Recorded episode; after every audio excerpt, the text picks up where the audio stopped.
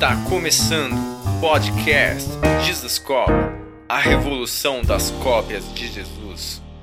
Fala galera, Jesus Cop, Douglas Gonçalves por aqui para mais um Jesus Cop podcast. Toda segunda-feira, 10 da manhã, estamos aqui com um convidado. Nós já estamos chegando a dois anos de podcast e essa mesa aqui a gente já ouviu muita coisa boa, muito, já fomos muito abençoados. E hoje a minha convidada aqui nessa mesa, eu não preciso ficar assim fazendo muita apresentação, então vamos embora, porque hoje a gente vai conversar com a Helena Tanui. E aí, minha amiga? que honra. Finalmente, né, Douglas? Finalmente. Coisa boa. Recebendo aqui em Bragança. Sim, delícia. Prazer estar aqui com você. Poxa, obrigado, viu? Por esse esforço aí, que eu sei que não é fácil, essa caminhada. Mas é muito bom, é muito bom. Como é que está sendo você essa, se voltar, a, né? Melhor, como é que foi para você não sair por um tempo e ficar presa como todo mundo ficou? Não sair por um tempo foi maravilhoso. É, né? Foi um, um aprendizado maravilhoso, porque às vezes a gente fala muito de uma coisa, a gente crê naquilo que a gente fala, uhum, uhum. mas outra coisa é a gente vivenciar isso. Então, o João Lúcio sempre foi professor de matemática, sempre vivemos da matemática, vamos dizer assim. Tá. E no ano de 2015, Deus deixou muito claro que. Deus foi avisando assim um ano antes o tempo está mudando, a estação está mudando. É mesmo, 2019 e, já. É, e eu vou, eu vou mexer na sua vida, falando com o João, tá. eu vou mexer na sua vida.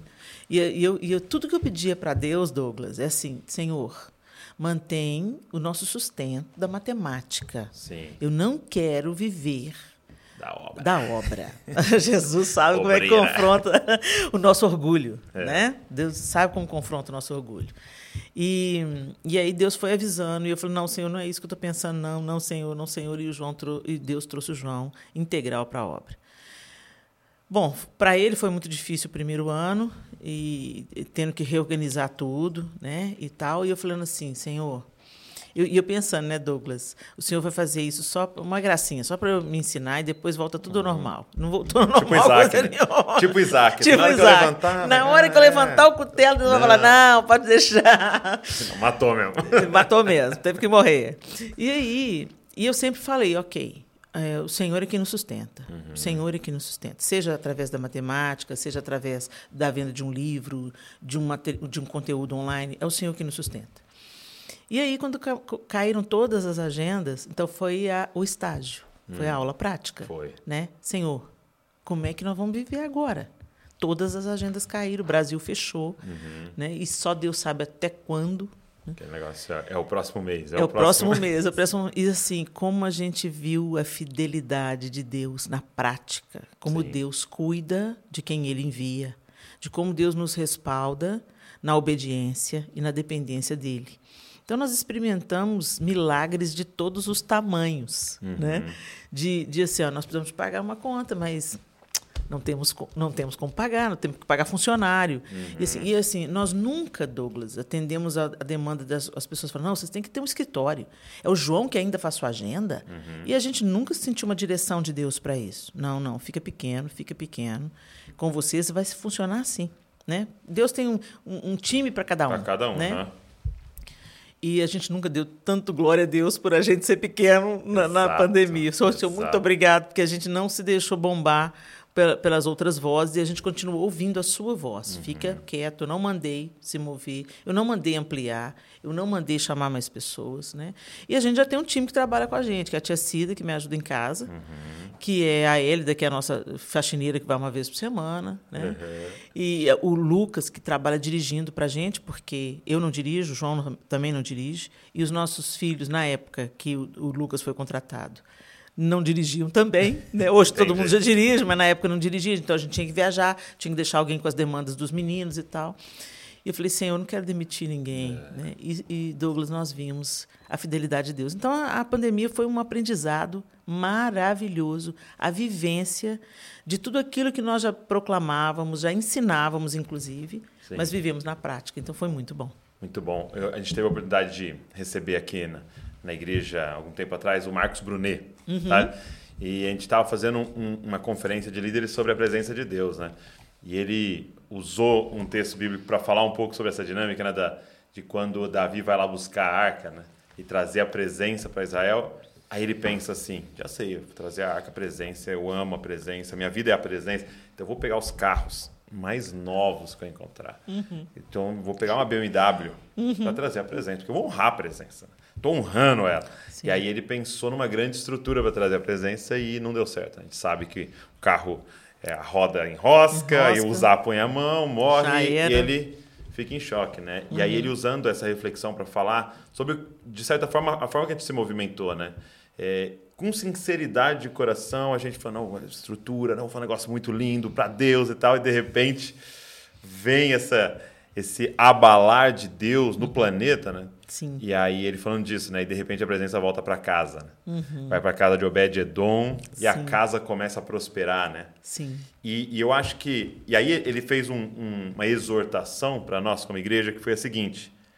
E aí Davi então dá um tempo, volta lá e fala: beleza, passou, vamos lá, o que, que eu vou fazer? E aí ele disse assim: será que Davi pensou, vou pegar um carro mais novo ainda? Vamos melhorar ainda mais a nossa última estratégia? Ou a gente vai compreender que Deus está querendo uma outra coisa? Né? E fica esse puxão de orelha para nós, porque assim que começou a abrir as, as portas de novo, né? a gente já começou de volta a. Sim. Vamos voltar a fazer o que a gente fazia? E- Exatamente. E eu acho que é uma grande oportunidade de Deus de fazer algo novo. Sim. O que, que mudou para você assim? O que, que Bom. vocês refletiram, repensaram? E Nós estamos você ainda- poderia é. compartilhar? Nós estamos ainda no processo de, de repensar. A gente sabe que não é para ser do mesmo jeito. Isso. Isso é, eu já é sei. isso que é a convicção, né? É, isso eu já entendi. Não é para ser do mesmo jeito. Então, agora no próximo dia 25 de julho, Hum. eu e o João vamos por um tempo de três meses nos Estados Unidos. Hum. Nosso, meu irmão mora lá. E para mim é um lugar de refúgio. Então vai ser um, um sabático, assim, um, um período de É, descanso. não, não vai ser tanto quanto eu gostaria, porque nós acabamos associando, é, é, expandindo esse tempo. Eu já iria em setembro para cumprir algumas agendas. Tá. Eu falei assim, ok, vou cumprir as Eu agendas. vou mas eu servir não, umas igrejas. é, mas eu não vou fazer só isso. Tá. Então, eu conversei com o João, porque eu estou sentindo uma necessidade, Douglas, de, de imergir. Tá. Entendeu? De colocar aquelas leituras em dia, de mergulhar mais na palavra, Tá. de ter mais tempo dedicado à oração, afastada da minha rotina. Porque, para mim, como dona de casa, apesar da Cida ir duas vezes por semana, a Hélida ir uma vez por semana, tem uma demanda como mãe, como dona de casa, que está sempre Que é ali a cada três mim. horas. né? Sim, exatamente. que está ali sempre diante de mim. Eu tenho que fazer a comida, entendeu? E tal. Então, é, e a casa do meu irmão, em Tulsa, Oklahoma, ele é, sempre foi um refúgio para mim. Então, quando nós tivemos a oportunidade, começamos a ter a oportunidade de irmos passar férias com os filhos e tal, sempre foi um lugar de restauração, de renovo, de ouvir Deus. Meu irmão trabalha com aconselhamento, ele tem mestrado em aconselhamento pastoral, então ele estudou para isso. Então, de uma certa forma, ele tem uma influência pastoral na minha vida. Né? Apesar de ser meu irmão, ele é Ele, é- aquele ele é mais velho? ele é mais velho que eu. E muito, nós somos muito amigos. E ele não só para mim. Achei que você que ele é muito mais velho. Não.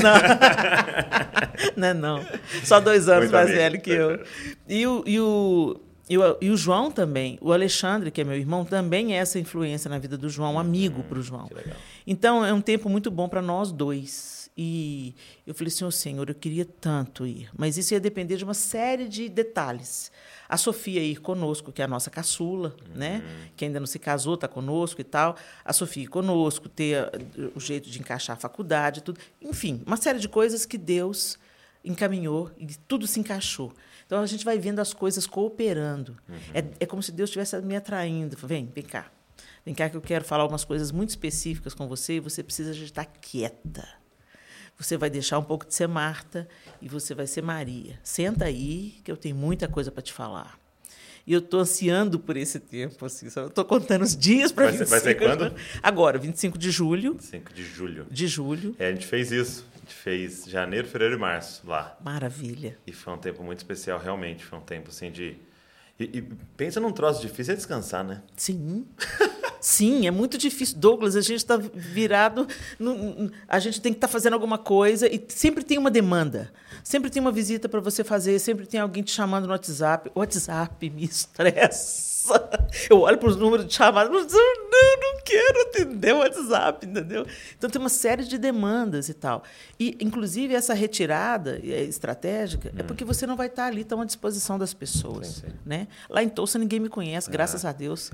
A não ser o Alexandre, a Dani e o Benjamin, que ainda está em casa. Então, vai ser um tempo assim que eu acho que muito importante. E ele partiu desse, dessa convicção uhum. de que não é para continuar do mesmo jeito. Sim. Né? Não, é, Sim. É, não é para fazer o que funciona. Não é para fazer do meu jeito, não é para fazer do jeito que eu estou acostumada a fazer. É manter esse lugar da dependência absoluta de Deus e saber que a gente precisa de andar na, na, na dependência dele, que o lugar da independência uhum. é o lugar da nossa ruína. É. Tudo começou com a tal autossuficiência, né? Verdade. Mas é claro que você não vai morrer. Você será como Deus. É. e ele continua dando esse projetinho aí para gente de poder. A serpente continua financiando os projetos de poder, os projetos pessoais, né, e tal. E o caminho, eu vim agora conversando com os meninos que eu aprendi, eu não sei onde que eu ouvi isso, é, que a gente começa caminhando na a jornada de Deus. Hum. Em algum momento, a jornada do homem toca ou atravessa o caminho de Deus. Uhum. Né? E se você não ficar muito focado no caminho que você está percorrendo, você entra no caminho do homem e nem percebe. Né? Uhum. E, e, eu percebo isso na minha vida. Eu tenho que ficar muito focada naquilo tava, que Deus quer. Quando a gente estava lá, a gente teve a oportunidade de ter um tempo com um autor um escritor que é muito conhecido aqui no Brasil, é o Bob Sorg, uhum, sabe? Sim. E ele tem um problema de voz, né? Assim, então ele, ele... E, cara, pensa num dia que você... Fui honrado, eu e a Valsa. Nós fomos honrados, porque ele só pode falar uma hora por dia. Então ele se programou no dia anterior para ele ficar 24 horas sem falar para ficar uma hora com a gente. Então você fala assim, Uau. a uma hora do dia ele dedicou a gente. Vai ser uma coisa doida. Que coisa linda. Então, isso já foi muito honroso. E aí, é, no final ele falou, poxa, poder orar pela gente e tal. E ele liberou uma palavra profética. E a palavra profética que ele deu foi exatamente do texto do Marcos Brunet, né? É, e ele disse assim: Deus está mandando vocês irem devagar. Uau. Seis passos e para para sacrificar. Para para sacrificar. Seis passos e para para sacrificar. Seis passos. Por quê? Porque se eu me desviar em seis passos, foi só seis passos fora. Uhum é facinho de voltar. Retomar. Mas quando eu demoro cinco anos para dar uma parada e falar, nossa, esses últimos cinco anos que eu estava indo na direção errada. Sim, é terrível. Aí quando você está mil muito... quilômetros distante yes. do que Deus tinha para você. Sim. Então, esse parar e é isso, né? É isso, Senhor. Uhum. Estamos na direção certa? Sim. Vamos lá, vamos refletir, vamos pensar. Eu tenho falado muito com a galera da igreja aqui, né, a nossa liderança, de a gente fazer isso, sabe? Tempos em tempos, a gente ter meio que marcado no ano, né? Vamos parar, uhum. é isso Vamos continuar? Tá Reav tudo certo? Reavaliar. Deus, isso. vamos? É isso então aí. vamos. Porque é, a gente tem que entender que Deus não está com pressa. Uhum. Deus está mais é, ocupado com a nossa constância do que com a nossa uhum. velocidade. É. Né? E, e, se a gente pensar bem nos projetos da, da, da nossa vida, todos eles precisam mais de, de, constância do que de entusiasmo ou velocidade. Uhum. Porque a constância garante o projeto. Garante. Você vai chegar no fim. Né? O negócio é que às vezes a gente começa algumas coisas entusiasmadas. Eu vou fazer uma dieta, cheio de gato, entusiasmado. Se não tiver constância, não vai. Né? Eu vou fazer exercício para tudo. O casamento, ai que lindo, a festa, é. tudo. Mas se não tiver constância, não vai. Né? Então, a velocidade e o entusiasmo ele te leva até um, até um ponto. Mas é a constância que te leva até o fim. E como eu aprendi com meu pastor, como termina é que conta. É o que conta, né? É. Porque diz assim, né? E Noé andava com Deus. Sim. Não corria com Deus. Não corria com Deus, andava com Deus, exatamente. Constância. Não, e eu preguei isso, hoje de manhã. É mesmo? É verdade. Eu, eu compartilhei essa palavra, Enoque andava com Deus, Noé andava com Deus. É. E, e Deus chama Abraão para andar com ele. Anda na minha presença e ser perfeito. Né? E andar não é de, de arrobos, de, de ocasiões. Andar fala de constância, justamente constância. isso. Em dias ruins, em dias bons, na pobreza e na riqueza, como no casamento. É, né? Uma aliança envolve essa constância e permanecer.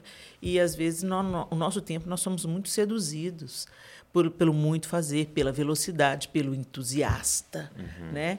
Mas o Senhor nos chama mesmo a fidelidade, a constância. É, como é que como é que foi? Eu não, eu acho que você já deve ter compartilhado bastante, mas é, você vem de uma família já na igreja desde de nascimento, assim, ou não? Meus, meus pais receberam o evangelho quando eles eram noivos. Hum. Eles eram noivos, jovenzinhos ainda. Um pastor norte-americano, pastor John, Dona Joy, eles uh, vieram como missionários dos Estados Unidos e apresentaram o evangelho para os meus pais. Meus pais eram muito, eram cristãos, muito uhum. envolvidos na igreja católica. Tá. Então eles acreditavam que já conheciam Jesus. É o que a uhum. religião faz, inclusive com evangélicos hoje. Sim, sim. Né? Eu estou na igreja, então está tudo bem comigo. Mas, a, a, 18 anos depois, eles, eles se casaram, tiveram uma grande crise no casamento. E nessa crise no casamento, onde eles já estavam decididos ao divórcio, aquele mesmo pastor, que era muito próximo. Mas isso você já tinha nascido? Já tinha nascido, uhum. eu tinha 11 anos de você idade. Já tinha 11, uhum. Quando esses, esses pastores foram de novo na casa dos meus pais, falaram: o Senhor nos mandou aqui. O John? É, o John. O Senhor nos mandou aqui porque vocês estão vivendo uma crise no casamento. Uau. E aí aquilo pegou eles de surpresa, que era aquela coisa escondida, velada uhum. e tal. E aí, ali na sala da minha casa, os meus pais se renderam a Jesus. Eu tinha 11 anos de idade, eu me lembro que eu estava cochilando no sofá. E eu acordei com a minha mãe em prantos. Uau.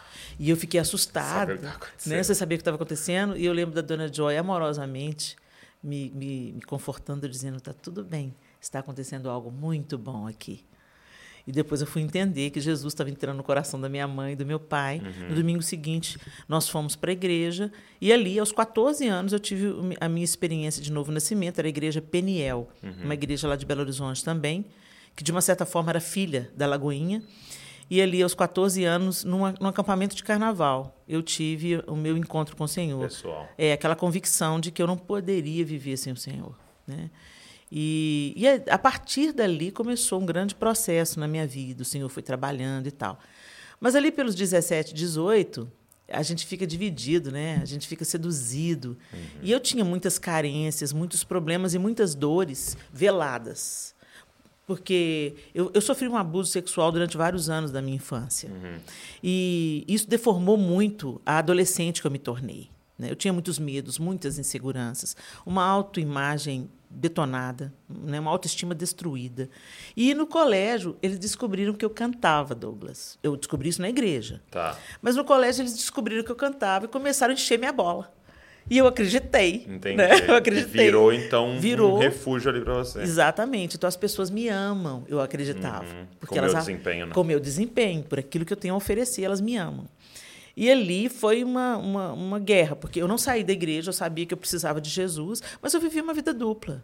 Né? Eu vivia na igreja, mas na vida prática eu estava seguindo os meus próprios sonhos, interesses pessoais, queria ser famosa. Né? Tá. E comecei a questionar por que eu tinha que cantar só na igreja, que eu podia ser crente e podia também cantar na noite, podia uhum. fazer sucesso, entendeu? Podia cantar no século, que não tinha nada a ver, né? esse tipo de coisa. Eu não esqueço quando você falou para uma vez na porta do inferno tem Exatamente. Em não luz tem neon. nada a ver. Não tem nada a ver, exatamente. Porque Nunca esqueci. Isso foi uma realidade muito forte para mim, Sim. né? E, e aí eu fui com tudo, achando realmente que não tinha nada a ver né? Uhum. Mas só que isso só só então, mas aí você começou a uma tentativa tipo, sim a cantar em bandas sim sim aí eu entrei eu ainda era solteiro entrei numa banda escondido onde o João tocava teclado o João tocava teclado e o nome da banda era Câmbio Negro Câmbio Negro uau do, era do que, assim? Que estilo? Rock, rock. Rock Brasil, né? Era bem nos anos... Final dos anos 80 início dos 90, então estava bem aquela, aquela, aquela pegada, Titãs, é. RPM, Kid de Abelha, né, e tal. Então era, era uma, uma Rock Brasil.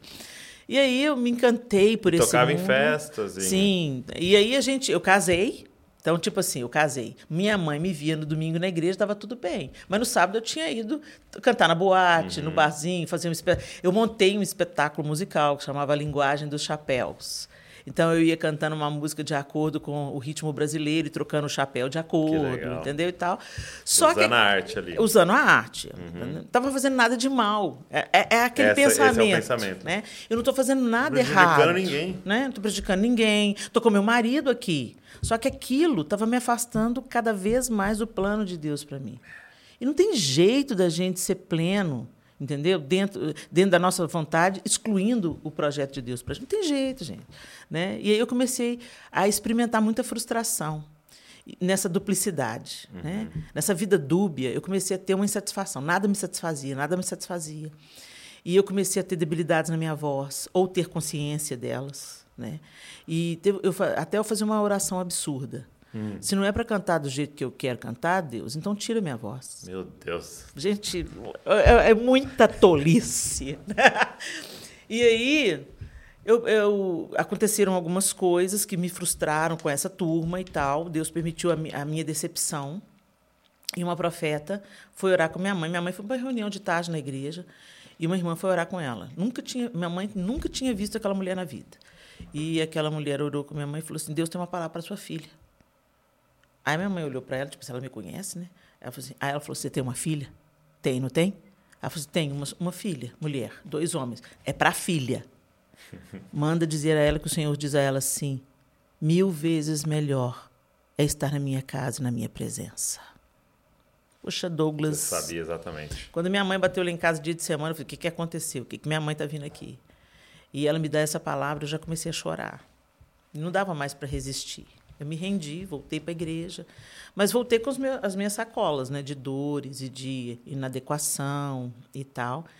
E aí Deus começou uma quebradeira na minha vida, né, para me desconfigurar daquilo que eu era. Sim.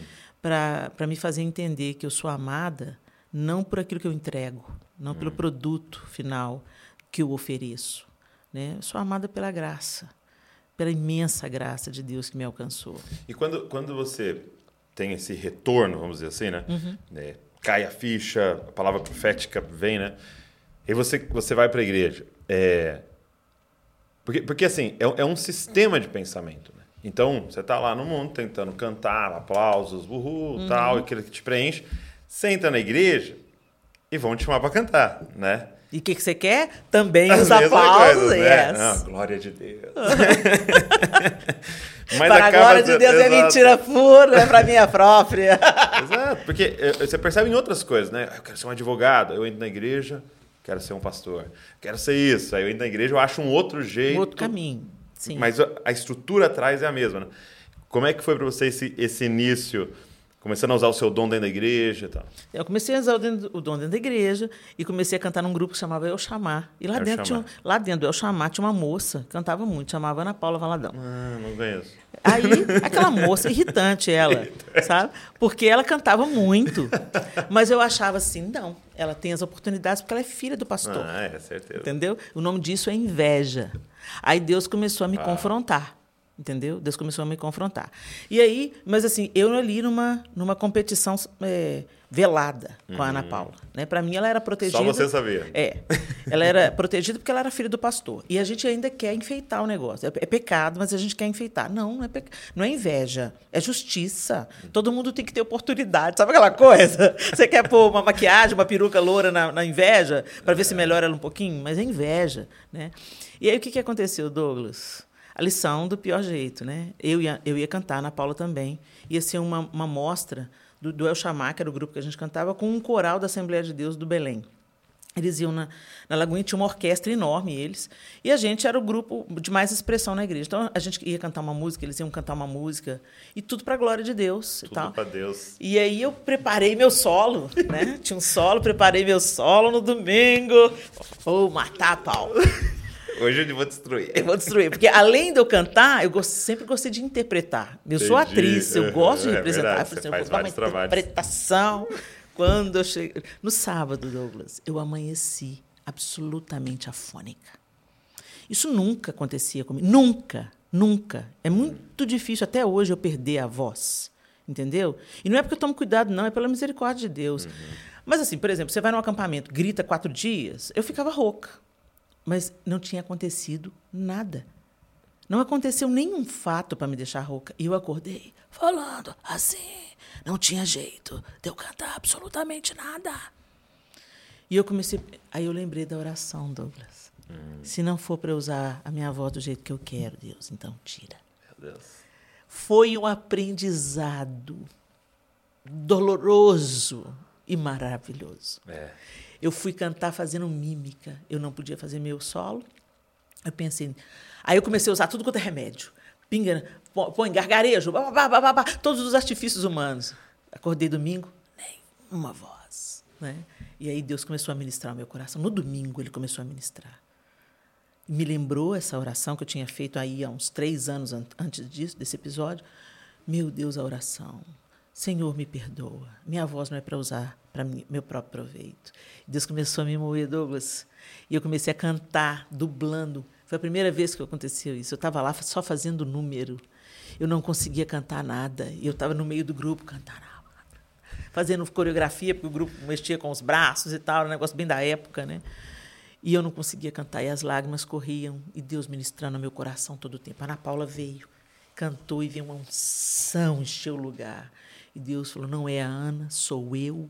Eu levanto, eu derrubo, eu faço o que eu quero, eu sou Deus. Se você quer viver, vive para mim. Uhum. Deixa eu fazer, deixa a glória.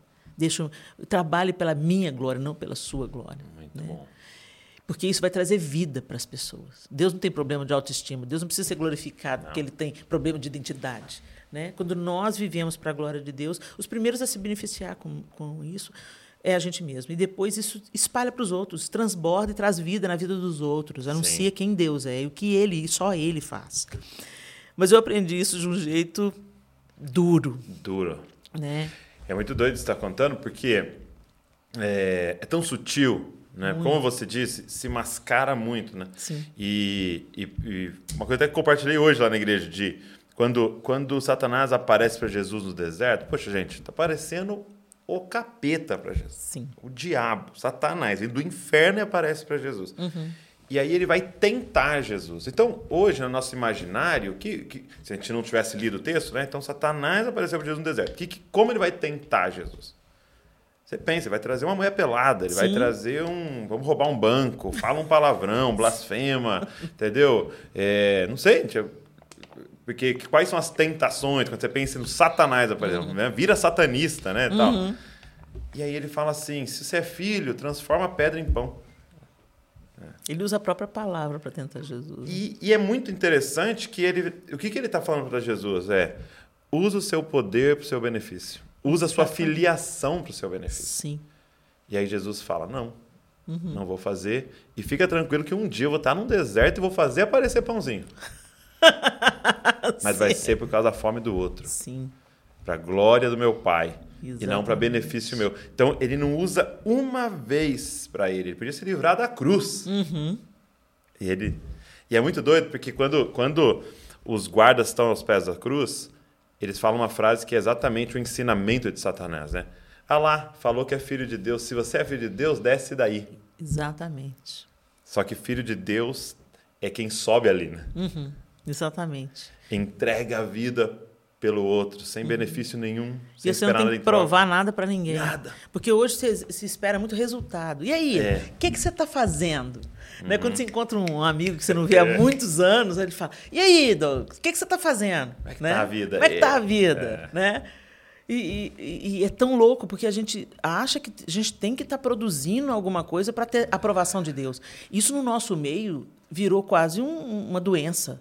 Entendeu? Então, de repente, as pessoas começam a trabalhar não para a glória de Deus, mas para apresentar resultados para o outro. Olha o que, que eu estou fazendo. Olha como é que eu sou grande na terra. Olha como é que é. Deus está me honrando. Uh! Uhum. Isso é uma mentira. Isso é uma mentira. Porque se a gente não tem uma vida no secreto, se a gente não está é, buscando a vontade de Deus, e muitas vezes a vontade de Deus é fica quieto. Fica aí um tempo aí no estaleiro, entendeu? Fica aí que eu quero tratar com você algumas coisas que está precisando ser tratado. Né? Isso não te desqualifica, muito pelo contrário, isso mostra que Deus está te promovendo, está fazendo você amadurecer, crescer, aprofundar raízes. Sim. E muitas vezes, muitas vezes não, o que acontece debaixo da terra ninguém vê. Quando a gente pensa na. A gente é comparado pelo salmista com a palmeira e como o cedro do Líbano. Né? Uhum. E o cedro do Líbano, Douglas, ele, ele no primeiro ano de vida, ele, ele cresce, eh, acho que dois centímetros para fora da terra. Hum. Né? E um metro e meio para baixo, ou dois ou cinco centímetros, não me lembro bem. É uma coisa insignificante para fora da terra. E enquanto para fora da terra é cinco centímetros, para o fundo da terra é um metro e meio. Né? E isso fala muito por que, que nós somos comparados a essa árvore. É. Deus quer que a gente tenha raiz e não só aparência. E depois de toda essa raiz, e, e outra, o cedro do Líbano, quanto mais pedregoso o terreno, mais forte ele fica. É mesmo? É. E aí, ele, ele, ele pode alcançar 40 metros. Quando eu fui pesquisar, falando 40 metros deve ser, deve ser engano. E eu fui em outras fontes. Ele pode alcançar até 40 metros de altura. É muita coisa. 14 metros de diâmetro. Uau. né? É uma árvore majestosa e ela é, é símbolo de resiliência, de resistência e de crescimento diante da diversidade. E ela, ela, tudo da árvore você pode aproveitar. Entendeu? Tudo do cedro do Líbano você pode aproveitar.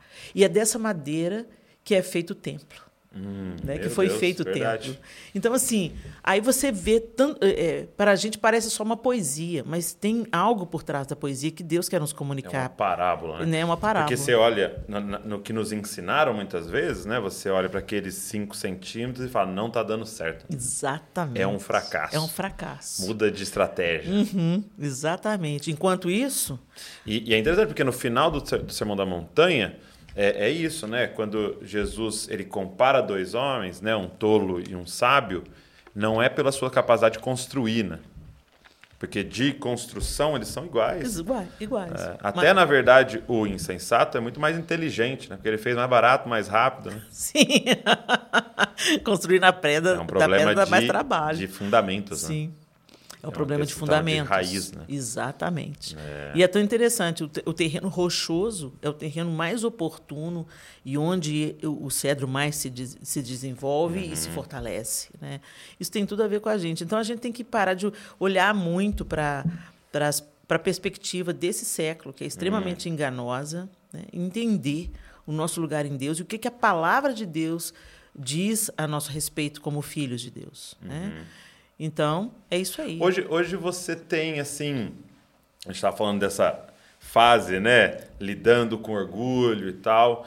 É, e eu lembro até que você compartilhou, eu, eu pedi uma vez para você falar, me fala um livro aí que foi muito marcante para você e você compartilhou um chamado Humildade. Né? Humildade. Humildade. Porque é uma luta constante, com Constante. essa questão, né? E Tanto que não é uma coisa assim, tipo, ah, venci. Não, não, não existe. Ela isso. já vem assim, A gente está lutando até o último dia. Jesus voltar. Uh, uh! Aí a gente olha para ele, vai ser como ele é, e pronto. Aí ficamos livres dessa zinhaca toda. Então vamos desse cantar. E aí, então, é, qu- quando que vira Diante do Trono?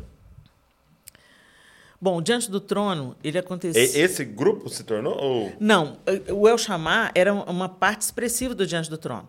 Quando o Diante do Trono foi gravar o primeiro CD, não era para ser um grupo. Ah, não. Não. O, o Diante do Trono nasce do desejo de abrir um trabalho missionário na Índia. Então, o pastor Márcio, Ana já estava compondo algumas músicas, a Ana era líder de louvor da Lagoinha, e Deus estava trabalhando muito na vida dela também, na vida pessoal dela. Deus estava fazendo uma grande transformação na vida da Ana, e as composições começaram a nascer. E o Sérgio, é, a Ana foi convidada para voltar aos Estados Unidos. Ela tinha vindo de lá porque ela tinha é, estudado na Christ for the Nation e ela voltou totalmente assim é, transformada por Deus. Depois, depois que ela voltou, Deus fez uma grande obra com ela aqui no Brasil. Deus trouxe um renovo sobre a vida da Ana, uma cura. É, ela, ela encerrou um relacionamento que era um relacionamento cristão e tudo, mas não era o que Deus tinha para ela e, e tal. E Deus ali começou uma grande obra de restauração. A Ana começou a compor, compor. As músicas começaram a vir e tal. E ela foi convidada para ir aos Estados Unidos cantar num CD de um dos professores dela do Cross for the Nation, que era o Kevin Jonas, o pai do Jonas Brothers. É mesmo? né? É. E aí o Kevin ia, ia- era pastor numa igreja, iam gravar um projeto da igreja, chamaram a Ana para cantar A Ele a Glória. Porque dele, por ele. Para cantar em português. Ele queria cantar em vários idiomas e um dos, um dos idiomas era português, ele chamou a Ana. E, a Ana, e o pastor Márcio, que estava voltando da Índia, eh, lidando com aquele, com aquele quadro, né? Falou assim: falou com o Sérgio Gomes, que era o regente do, da orquestra do El Chamar. Falou: vai com a Ana, filho, e aprende como é que eles vão fazer essa gravação, porque nós também vamos gravar. E o Sérgio foi. E lá, lá durante a grava... depois que acabou a gravação, a Ana cantou pela primeira vez para o Sérgio. é, eu- é, diante do trono, a música. Eu me prostro diante do trono. E aí o Sérgio falou, nossa, que música linda. E, e aí começaram com o sonho de gravar. Voltaram com o sonho de gravar falaram, vamos fazer o seguinte, vamos lançar o CD e vamos gravar o primeiro CD para abrir um trabalho missionário na Índia. Só Então o recurso seria para fazer para começar o trabalho missionário na Índia. Tanto é que a primeira tiragem de CDs foi pro, o número de membros que a Lagoinha tinha no- na época, 5 mil CDs para 5 mil membros. Legal. E ainda tinha o Vale CD, compra, irmão, Vale CD, para a gente abrir o trabalho na Índia. Sim, sim. É, essa era a pretensão. E Deus foi fazendo infinitamente mais. É. Eu fui convidada para gravar e era um ajuntamento do, de todos os grupos de louvor. Então você estava no primeiro. Eu, não, não estava no Nesse primeiro. primeiro Por quê? Os ensaios do pessoal eram à tarde da noite, era aquele ritmo de ensaio frenético. Eu já tinha a Clarinha pequena e o Miguel recém-nascido. Uhum. Então eu falei assim, gente, eu não consigo participar. Beleza, Ana, tudo bem, vocês vão fazer muita falta, vamos em frente. Um tanto de grupo de louvor reuniu, gravou o primeiro CD Diante do Trono com a reunião do Ministério de Louvor da Igreja Batista da Lagoinha. Entendi. Né? E aí, no, no lançamento desse projeto, eh, eu já estava, eu e o João já estávamos. Os dois fizeram um convite para a gente, para a gente compor a equipe que cantava no domingo de manhã, que era a base do Diante do Trono. E assim começou. Então, o Diante do Trono gravou o primeiro CD em 31 de janeiro de 1998. E no lançamento, em julho de 98, eu e o João já estávamos. Entendi. E aí foi essa. Uma grande jornada, escola. Né? Uma grande escola, Uma né? grande escola, Douglas. Primeiro, porque eu já tinha confessado meu pecado para Ana, É. pedido perdão para ela da minha inveja. Eu nunca esperei que a Ana fosse me chamar para estar tão perto dela assim. Uhum. Isso foi uma cura para o meu coração. Porque eu pensei, meu Deus, como é que uma, uma pessoa. Eu faria isso? Eu chamaria uma ex-invejosa para ficar atrás de mim, né? me, me, me julgando uma urucubaca. Uma né? ex-invejosa é muito bom, né? E aí, e ela, Deus me amou muito. Eu nunca conheci uma ex-invejosa. Eis aqui, eu estou profetizando, em nome de Jesus, que esse bicho não vai me pegar mais, não. Entendeu? Porque a gente tem que lutar com ele todo dia. Eu tenho que lutar com ele todo dia. E, Mas e por que é um, é um dos mais difíceis de, de reconhecer e confessar, é né? porque é um pecado silencioso, né? Ninguém vê. É, Mas o né? inferno É sabe. dentro, né? É dentro. Então você tem os pensamentos invejosos e por trás, ah, que lindo! Falsidade! Por por, É. por dentro você está assim.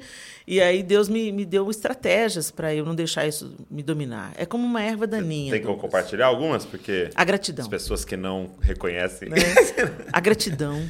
A gratidão Aham. por aquilo que você tem. ah, tá. E a gratidão por aquilo que Deus dá ao outro.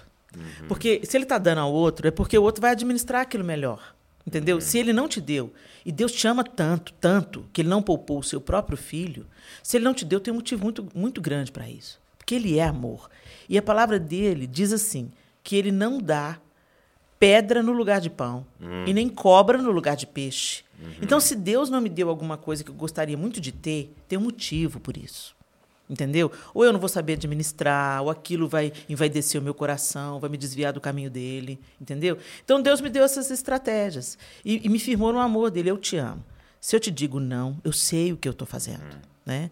Então, e eu tive várias oportunidades de receber não. E cada uma delas foi me fortalecendo, me fortalecendo, me fortalecendo. Sabe? Foi aquela, aquele efeito cumulativo. Sim. Eu fui vivendo as experiências e fui entendendo. Não foi uma coisa instantânea. Isso. Foi um processo. É um- uma palavra que me- sua que me abençoou muito, nem sei quando que eu a ouvi, é quando você compartilha o exemplo de você fosse enviar um filho para cada lugar, né? E você vai fazer as duas malas, né?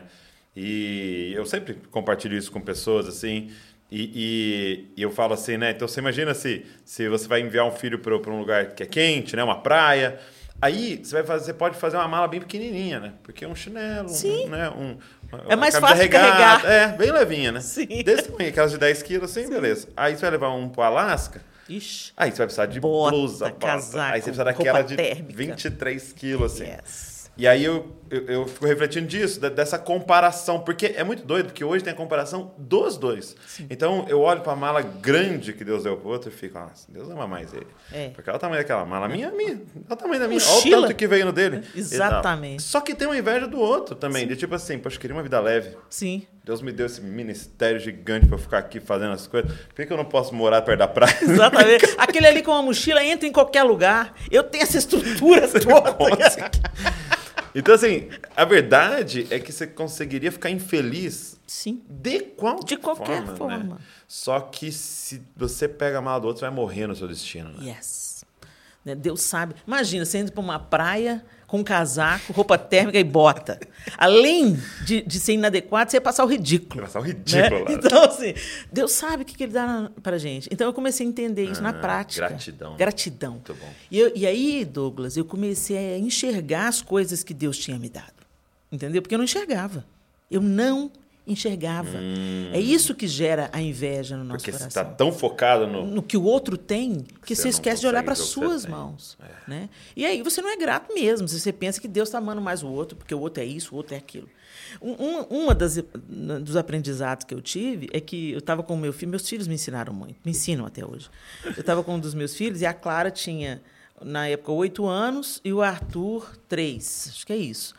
E a, Clara já partiu o pão, passava manteiga, né? Eu já contei isso também muitas vezes nas minhas pregações.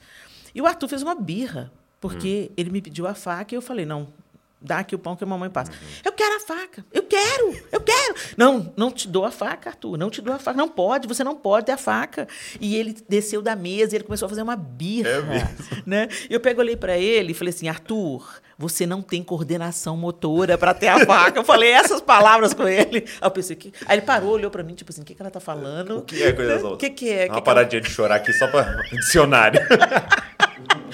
E aí eu entendi uma série de coisas. E naquela luta com ele, eu falei, meu Deus, eu tô querendo proteger o menino. E ele tá com raiva de mim, ele tá com ódio de mim, porque ele pensa que eu amo mais a Clara. E Deus falou comigo assim, você é como ele. Uau. Mas foi assim, mais um desses ensinamentos brutais, sabe assim, tchum, a ficha caiu. assim. Você é como ele. Você está reclamando porque eu dou isso, isso e isso para fulana, mas você não sabe que você não tem habilidade para lidar com isso ainda. Você precisa de desenvolver outras coisas para você aprender, para eu te entregar essa ferramenta. Né? Então eu fui vendo essa, essa- isso tudo acontecendo na minha vida e Deus foi me ensinando através do meu, do meu dia a dia, com os meus filhos, como dona de casa. Deus foi tratando o meu caráter mesmo. Né? E eu falei assim: Deus, é verdade, eu estou amando, o Senhor está me amando e eu não estou conseguindo ver Falando não. né? né? Eu estou fazendo birra, eu estou de bico para o Senhor, achando que o Senhor ama mais os seus outros filhos do que o Senhor não me ama. Me perdoa. E aí eu fui para o arrependimento. Né? Isso tudo foi abrindo caminho, sabe, Douglas? Para eu me livrar dessas mochilas da comparação e da inveja. não significa que elas não tentem voltar. Né? Sim. Mas eu sei é, no caminho que elas vão me colocar. Então eu não cedo. Eu resisto. Eu peço ao Senhor mesmo: Senhor, mantém longe de mim. Eu não quero isso mais para minha vida. Essa mochila que Satanás queira trazer de volta aí, não quero não. Então eu começo outra estratégia: louvar a Deus pelo que ele Deus dá ao outro. Então, Senhor, obrigado por esse dom lindo que tem na vida do fulano. Obrigado porque fulano faz isso. O Senhor bendito seja o Senhor. O Senhor está levantando o seu povo e aquilo vai me lavando, sabe? Sim. Não deixa é, é, o óleo chega de, de um jeito que não deixa a seta entrar, entendeu? É, mas é isso. É, eu, eu gosto muito de acompanhar a NBA, né? Basquete e tal. E eu tava uma vez, eu tava escrevendo um texto e tal, e eu fui fazer uma pesquisa. É, fazem, tem 75 anos a NBA, né? E eles têm o, o, o, o maior prêmio que é o time que é campeão do campeonato ali, né? Da NBA. E eles têm um título chamado MVP, né? Most Valuable Player, né? Então, o cara, o melhor cara da liga. E olha só, nesses 75 anos, foram pouquíssimos anos, se eu não me engano, 7 anos, 5 anos, que o cara que ganhou o MVP está no time que foi campeão. Todos os outros anos, o time que foi campeão não estava com o cara que era o MVP. Olha que interessante. Ou seja, no- na fórmula de ser campeão, é melhor não ter o MVP do que ter. Sim, entendi. Você entendeu? Sim. Porque essa capacidade de é, abrir mão dos seus números, né? Na, Uhum. na nomenclatura deles lá, abrir mão das suas estatísticas e jogar para o time, né? Uhum. Então eu acho que esse é o grande desafio, né? De falar assim, eu quero que o reino de Deus ganhe. Isso. Seja você. Exatamente. Seja eu fazendo, seja ele fazendo o gol, seja. Entendeu? Yes, é é Paulo dizendo assim: importa que Jesus seja pregado. Exatamente. Exatamente. Mas estão pregando lá tudo estranho. Sim. Importa que Jesus Importa que Jesus seja pregado. seja pregado. Eu acho que esse é o grande desafio para nós, né? Sim. E, e não se apegar, né? Quer dizer, eu entendo hoje que o que eu faço para Deus hoje Uhum. né, pode mudar. Deus pode me tirar o microfone e me colocar uma vassoura. Então, eu te fazer uma pergunta disso. Eu percebi que hoje houve uma transição, né? Porque, Sim. por exemplo, você vai estar com a gente na família Descope para pregar, né? Sim. Quando é que foi essa transição que você começou devagarinho parar de cantar e ir para a questão é, da isso pregação? também foi totalmente inusitado, tanto É? quanto a música. Porque a gente estava ali cantando, servindo na igreja local. A gente não sabia que Deus ia fazer a obra que ia fazer no Diante do Trono. Uhum. Num congresso do Diante do Trono, de 2000, ou, não, de 2001, se eu não estou enganado, 2001, é, Ana, eu estava compartilhando um processo que nasceu com humildade e a beleza da santidade. Não, mi- não, não era 2001, não, era 2003 ou 2004. E eu estava compartilhando um processo que eu estava vivendo. E agora não sei se é 2001. É, do, é meu marido também tá me ajudando ali, 2001 mesmo. Viu? Vendo? Ah, tá. E, João e ali na... eu estava eu tava compartilhando com a Ana no estúdio. A gente estava gravando o projeto Nos Braços do Pai em espanhol. Tá. E eu estava com a Ana no estúdio e eu comecei a contar para ela como é que Deus estava me falando através do livro Humildade, a Beleza da Santidade. Uhum. E eu comecei a compartilhar com a Ana e ela me ouvindo, me ouvindo. E quando eu acabei de compartilhar tudo, ela falou assim: Você vai compartilhar isso no Congresso de Louvor. Hum. Eu olhei para ela, ela falou assim: Vai, Helena, vai, porque Deus está falando comigo que nosso próximo Congresso de Louvor nós vamos contar as nossas vulnerabilidades. Porque as pessoas veem o que Deus está fazendo diante do trono e pensam que é sobre nós. E não é sobre nós, é sobre Ele. Então, a gente, Deus colocou no meu coração para a gente o a- rasgar o verbo, contar para as pessoas as nossas dificuldades. E é o que você está fazendo comigo aqui. Então, eu quero que você compartilhe o que, que esse livro, a revolução que esse livro está fazendo na sua vida, o confronto que está te trazendo, e que você é, é, conte isso no Congresso. Tá. Eu tremi nas bases. Eu falei assim: ah, não, meu Deus do céu, meu negócio é ficar lá no O que, que eu vou contar para os outros? o livro que eu tô lendo. E aí, assim, eu, eu, eu- assim começou. Eu já caminhava com a Zenete no seminário de intercessão, contando o meu testemunho de como Deus estava me livrando da inveja, me curou do abuso, né, dos anos de abuso, como é que Deus fez essa obra na minha vida. Mas uma coisa é você compartilhar um testemunho, outra coisa é você ir um, passo além, né? E, e aí, num congresso de louvor do Diante do Trono Mineirinho, eu dei essa No palavra. Mineirinho? No Mineirinho. Era, uma- era um público enorme. Eu falei, Jesus, o que, é que eu estou fazendo aqui? Eu tremi nas bases e tal. Mas Deus fez coisas extraordinárias. E a partir dali, começaram a chegar os convites. Ô, Helena, dá uma palavra aqui na minha igreja. Ô, Helena, vem dar uma palavra aqui no grupo de Aquela- mulheres. Aquele foi o start. Foi o start. Olha só. Foi o start. E não parou, nunca mais parou. Para minha surpresa. Uhum. Quando eu saí do Diante do Trono, em 2010, nós tomamos a decisão de sair, claramente por um fechamento de ciclo, Uhum. né? tudo em paz, graças a Deus, como eu sempre sonhei que fosse. Foi uma história muito linda, e é até hoje para mim e para o João. É, 2000, dezembro de 2010, nós fomos comunicar a Ana que a gente estava se desligando do grupo. Ela orou por nós, pastor Márcio orou por nós, foi maravilhoso, um tempo que Deus preparou. E eu falei com o João assim: pode preparar que esses convites para eu pregar vão acabar. Quando a Ana anunciar que eu Uhum. não prego mais no diante, que eu não canto mais no diante do trono, esse esse burburinho. Porque a Helena tá a Helena do diante do trono, exato, né? é. Então isso vai acabar.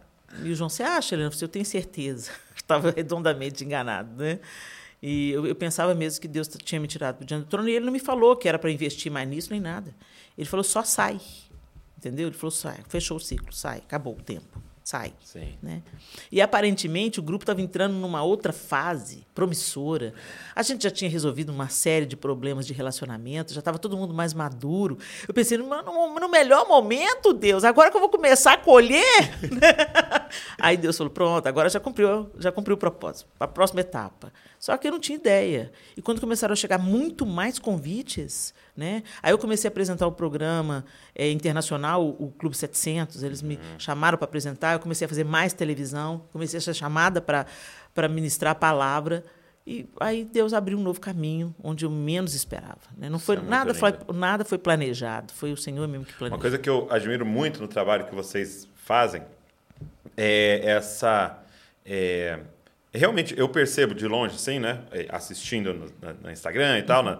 É, essa, esse coração de vocês de ouvir a voz de Deus e, e fazer o que Ele está mandando, mesmo que naquele momento não seja algo. Nossa, isso aqui funciona muito. É aquilo. Porque senão a gente poderia pensar: o que, que mais funciona? É gravar CD. Sim, Isso que mais funciona, né? Sim. Aí de repente você solta um filme, um- um- uma pregação com teatro no meio Sim. e tal. E, e- e- assim, uma expressão de quem vocês são. Uhum. Sem essa, essa métrica do que bomba, do que funciona Sim. tal. E eu acho isso tão saudável e maravilhoso. É, eu entendi isso cedo. Inclusive, nessa palavra que eu falo das malas, eu falo um pouco sobre isso. Que a gente tem que pensar não no que dá certo, mas o que é o certo. Né? O que Deus quer que a gente faça. Né? Porque eh, É uma expressão de quem nós somos. nós somos. Só isso. Já teve vezes que eu fiquei muito em conflito com a palavra que eu carrego, porque eu carrego uma palavra de confronto. E eu, eu- quando nós, nós, no ano que nós gravamos Preciso de Ti, ou seja, onde a Ana ainda não tinha me dado o microfone para pregar, ela, ela uma profeta, uma mulher ligou de Londres, eu nunca me encontrei com essa mulher pessoalmente, pediu meu telefone para a secretária do, do Diante do Trono. Ela me ligou, Helena, posso dar? A irmã falou que tem uma palavra de Deus para você, ela mora lá em Londres. Eu falei assim, ah, pode dar, se é uma palavra de Deus, eu quero, eu quero ouvir. E eu estava num momento de, de, de fragilidade, eu estava ainda nesse processo de cura, eu precisava muito ainda da aprovação das pessoas, sabe? E, e Deus me quebrando, falando que não, que, que eu precisava ser aprovada por Ele, né? É aquela luta, aquela quebradeira total, e a mulher me entrega a palavra de Ezequiel. E ela fala assim: Olha, eu não te mando para um povo de estranha língua, eu te mando para a casa de Israel, um povo obstinado. Quer ouçam, quer não ouçam, hum. fale. Abra a boca, engole o rolo. Eu farei a sua fronte mais dura do que o diamante contra a fronte deles. Se você não falar, o sangue eu requererei das suas mãos. Eu falei: Meu Deus, o senhor está entregando essa palavra para a pessoa errada, Deus. Eu sou a pessoa mais covarde nesse momento. Eu quero a aprovação dos outros, Senhor. Eu quero quero aplauso. Eu falei assim, eu me vi totalmente incompetente. Eu, falei, assim, não eu não sou essa pessoa. E quando Aí ela me deu a palavra na, na, Bíblia e tudo, e depois ela falou comigo assim: Helena, pessoas que hoje caminham com você não vão entender o seu chamado. É. Seus amigos, muitos dos seus amigos vão rejeitar a palavra que você carrega. Uhum mas prossiga naquilo que Deus está te entregando. E eu pensei assim, meu Deus. Ela, falou, ela falou assim: sua fronte vai ser mais dura que o diamante. Meu Deus. E eu pensava então que eu ia ter que, que entrar em confronto com os meus amigos, que Entendi. eu ia ter que ir contra, que ia ter que quebrar pau, entendeu? Não, não sou essa pessoa. Depois, com o passar dos anos e com tudo que eu vivi, o, o fronte mais duro significa que, mesmo quando os meus amigos não me aprovam, isso não ia me, me, me afastar daquilo que Deus tinha mandado uhum, fazer. Uhum. Entendeu? Isso é ter a fronte mais dura que o diamante. Né? O que vem não te, não, não te move, o que vem não te derruba, o que vem não, não te desanima, né? não te atinge, não te abala. Uhum. Né? E aí eu fui entender isso. Que muitas vezes eu vi no olhar de alguns amigos muito próximos, tipo Ai, vem a, a, profeta do caos, vem a Helena com essa palavra dura de novo. Sabe como? Lembra aquele rei, né? Ele chama um monte de profeta, todo mundo fala: você vai vencer, você vai vencer. Tem mais um. Chama a Helena. Chama a Helena. Lá vem a Helena. Tá ela, ela sempre profetiza contra mim. Aí eu falei com Deus assim, oh Deus, me dá uma palavra mais docinha, Deus. Boa, entendeu? É. Me dá uma palavra assim de amor, assim, uma palavra docinha, o pessoal sai animado do culto, entendeu? Eu tava, eu tava num evento uma vez e o louvor, cara, foi aquele negócio assim, arrebatador, assim. Aí o cara, líder do evento, pegou para orar, né, antes de eu pregar, e ele orou um, um assunto lá, tal, assim, e um amigo meu tava lá e ele falou assim, cara, foi do meu lado, cara, prega tal prega tal, porque ele sabia que eu tinha uma mensagem daquele assunto ali. Sim. Prega tal mensagem, cara. Isso aqui, né? Vai vir abaixo. Vai vir abaixo. E eu tinha uma outra. Sim. Que não ia fazer nada vir abaixo. E aí, o que, que você fez, Douglas? Exato, aí eu preguei aqui, eu tava, fez aquele negocinho oh. no evento, oh, entendeu? E a gente tem que parar de ser sentimentalista, Sim. né? E simplesmente obedecer. Sim. E falar, Deus, era essa daqui que você queria. Sim. É, não fui bem, né?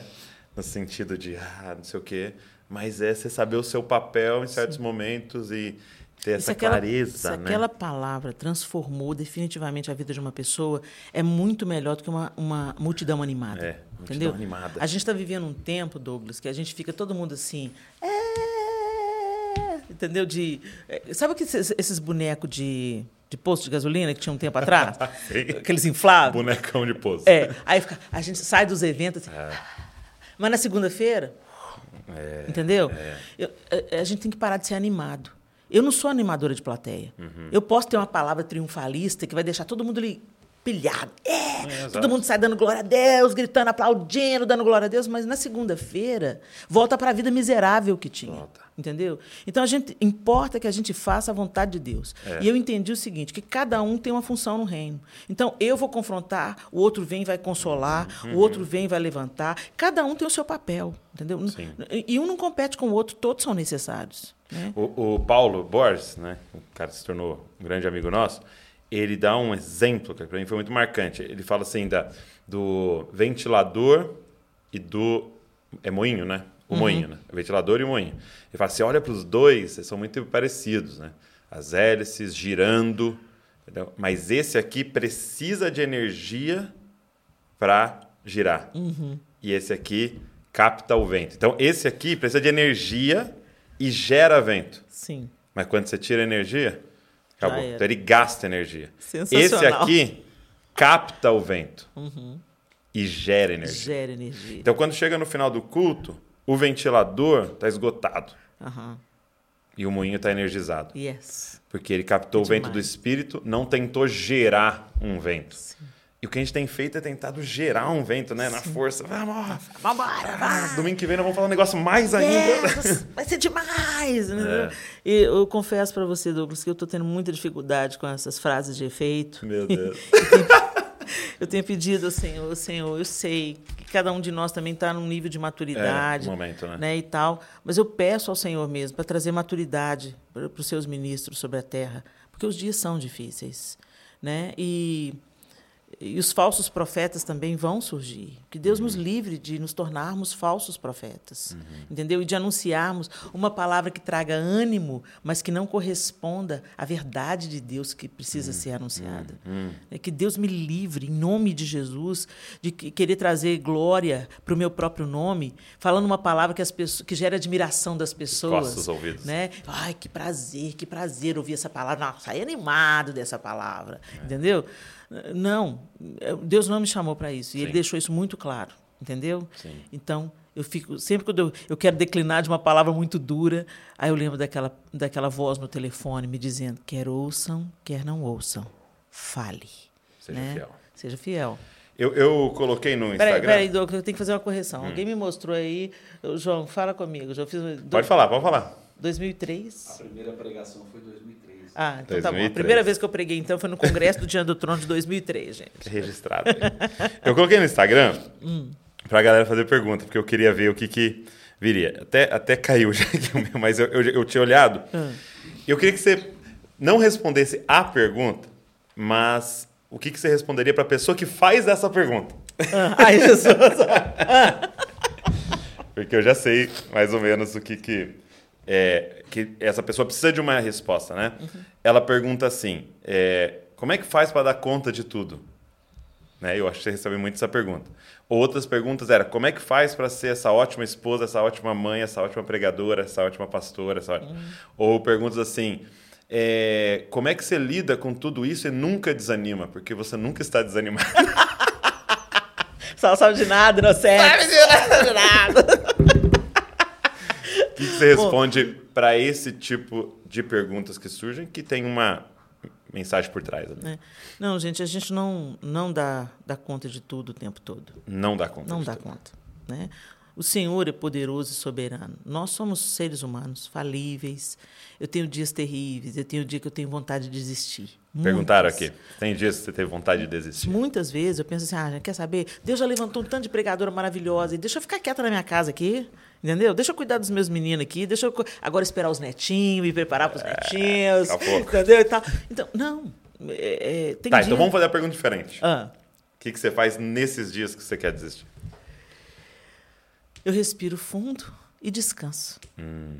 Entendeu? Porque eu entendi que quando a gente está com vontade de desistir, é porque a gente se, se- é, pegou coisas que não era para a gente pegar. Tá. né? A gente tem uma tendência de se cansar é, querendo agradar as pessoas né? e não agradar a Deus. Então, desses dias que eu quero desistir, eu vou, eu vou para o Senhor. Eu falo, Senhor, olha, eu estou assim. Eu- do Senhor eu não posso esconder o meu coração. Eu estou com muita vontade de desistir. Eu verbalizo isso para Você Deus. verbaliza? Eu verbalizo. Para Deus. Eu estou com muita vontade de desistir, Senhor. Eu estou me sentindo tão cansada. E eu sei que esse cansaço, muitas vezes, é porque eu peguei alguma coisa que não era para eu pegar, né? Eu fiz alguma coisa que não era para eu fazer. Então, me perdoa, me mostra, me limpa, né? E, e me ajuda para eu desempenhar as funções que eu preciso desempenhar de esposa, de mãe. Tem dias, literalmente, que eu falo para as minhas filhas, que hoje moram comigo. A Clara e a Sofia moram comigo, os outros filhos casaram. Eu falo com elas: olha, hoje a mamãe não está bem. Então, aqui, dá um desconto para mim. Se eu, for, se eu ficar irritadiça, se eu der uma resposta atravessada, por favor, me dá um desconto Né? Eu, eu, eu, eu, jogo limpo, eu jogo aberto. Né? O João também, mas o João não precisa nem de falar, que ele já sabe. Já sabe. Já sabe quando a mulher dele levanta Do esquisito. lado que ela levanta a cama, você já Você já sabe. Então, gente, é, a gente não dá conta de tudo o tempo todo, não. E a gente tem que parar de iconizar pessoas. Ninguém dá, dá conta de tudo o tempo todo.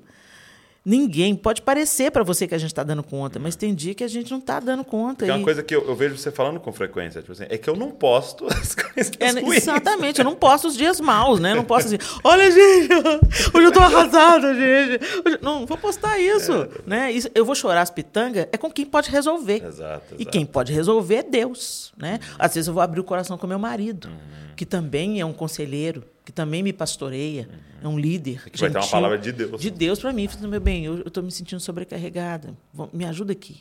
Uhum. Né? Às vezes a gente identifica, é porque você está fazendo isso, isso e isso, não é para fazer, Helena. Entendeu? Você está você tá, é, a- a- exigindo muito de você. Você está gastando menos tempo no seu devocional. Você Hum. precisa de ter mais tempo. O João mesmo já, já, já cantou essa pedra para mim. Ontem a gente estava conversando sobre isso. E falou assim, vamos fazer o seguinte: de manhã eu vou liberar você, deixa que eu cubra outras coisas para você ficar mais tempo aos pés do Senhor. Você precisa disso, né? Então a gente vai ide- identificando essa dinâmica, né? E vai fazendo o melhor que a gente pode, porque na verdade é a graça e a misericórdia de Deus. Eu não sou uma esposa maravilhosa todos os dias. Tem dias difíceis, né? Tem dias que a bruaca fica mais evidente. Eu espero que isso seja cada vez mais Espaçado. é, mais espaçado, né? E, e de menor impacto, porque à medida que a gente está mergulhando em Deus, o Espírito Santo vai nos controlando, mesmo para mim que sou uma mulher de muitas palavras e com, e com um temperamento colérico, né? O Senhor vai me equilibrando, porque eu sou dele agora, então eu não vivo à mercê das minhas emoções. Né? O, o Espírito Santo nos modera. Né? Então, aquele dia que eu não estou dando conta, eu tenho que saber a hora que eu estou chegando no meu limite e recuo. Entendeu? E falo assim, pss, oh, deixa eu calar, deixa eu ficar mais caladinha. Às vezes o João fala comigo, você está bem? Você está muito calada hoje. Eu estou bem, é porque eu estou precisando ficar calada. Entendeu? Porque se eu for falar, eu vou falar besteira. Entendi. né? Isso são coisas também que a maturidade traz para gente. Né? Nem sempre foi assim. Eu tive dias que eu fracassei miseravelmente com a minha ira. Entendeu? Que eu estava bem e de repente, pá, explodiu e, e veio cobras e lagartos para fora. Né? Aí é horrível. Aí você vai, pede perdão para todo mundo, e pede perdão para Deus e chora amargamente. Mas a gente tem que ir aprendendo com isso. Sim. Né? Então, é isso. E é muito doido porque você contando assim, né? É, o meu, a minha questão é totalmente inverso disso, Uhum. né? Então os momentos que eu tive que parar e pedir perdão foi por não ter falado. Uhum. Entendeu? Por preguiça emocional de brigar. né? Deixou passar coisas e não falou, só negou a verdade para certas pessoas Uhum. e não abençoou elas, não amou elas. Sim. Então, o estourar é uma falta de amor, né? Sim. Porque eu quero descontar minha raiva. Sim. E às vezes o não também. Não, não estourar, mas não falar. Não falar para uma evitar uma, fa- É, um desconforto. é, né? foi muito doido. Uma vez eu, eu, eu entendi, porque assim, isso é confundido com mansidão, né? Sim. Assim como até o, o que você vive, às vezes pode ser confundido com zelo, né? Eu gosto das coisas certas, né? E tal, né? Uhum. Sim. Sou profeta, né? Mas é, é confundido com mansidão, né? Então, assim, não, o Douglas é manso, cara, manso, manso. E aí, uma vez eu ouvi o Tim Keller e o Tim Keller me pegou. Você sabe quando... Ele é especialista. Ele é bom, nisso, ele é bom, né? Ele pegou, cara, porque aí ele, ele, ele pregando sobre o fruto do Espírito. E ele falou assim, o fruto do Espírito é, é... Qual foi a palavra que ele usou? Quando, quando é, é simétrico. Olha isso. O fruto do Espírito é simétrico. Então, se eu pego um dos nove ali e eu sou muito bom naquilo e não sou bom nos outros, não é fruto do Espírito aquilo. Uau! É o seu pecado aquilo. Uau! Meu Deus! Então, se eu tô crescendo em mansidão, mas não tô, não tô crescendo em domínio próprio, não tô crescendo em alegria, em não sei o quê. Então, não é o fruto. Porque o Espírito do Espírito, quando é o Espírito, você começa a crescer em todos. Ele é proporcional. Ele é proporcional. Uau! E aí eu falei, opa, então eu preciso. Grande alerta. Grande alerta. Grande alerta. Muito bom. Poxa, obrigado. Eu que agradeço. Obrigado por esse tempo aqui. Fui muito abençoado nessa mesa. Tenho certeza que a galera que está nos ouvindo for, foi abençoado também. E honrar você, o tanto que você abençoa também a Val. A Val, é, na jornada dela, aprendeu tanto com você. Não, eu sou totalmente suspeito para falar da Val, né? Que a Val, como essa mulher me abençoa. Eu, eu, eu, eu olho para a Val e eu me alegro, Douglas. É. Eu me alegro tanto, porque eu vejo uma nova geração cheia de autoridade do céu sabe? E isso me anima. Dá até uma vontade, pronto, posso passar o bastão. Aquele dia de desânimo, Val. Val, toma, toma, toma o bastão aqui, já na, na, corrida de revezamento chegou a minha vez. Toma, é. pega aqui o bastão, né, e tal. Mas eu, eu sinto esse refrigério, né, vendo alegria mesmo de ver, não só a Val, mas outras grandes pregadoras do nosso tempo, mas particularmente a Val me abençoa pessoalmente. Uhum, Nela, uhum. a palavra que Deus coloca na boca dela encaixa assim no meu coração é, de um jeito. São muito parecidas no, nos seus Sim, eu, ministérios. Ó, isso é uma honra para me ouvir, entendeu? Porque ela, ela realmente me abençoa muitíssimo com o jeito dela assertivo, transparente e, é muito bom ouvir a Val. Glória a Deus. Muito bom. Que outras Vals se levantem, se levantem em nome de Jesus. Glória a Deus. Obrigado por você que ficou com a gente aqui, nos ouvindo, nos assistindo. E se você foi abençoado, não retém, cara. Manda para os outros aí, pega esse link, manda nos grupos aí, manda para todo mundo, abençoar mais pessoas. Então, segunda-feira que vem, 10 da manhã, estamos aqui com mais um podcast. Deus abençoe você e não se esqueça, você é uma cópia de Jesus. Valeu.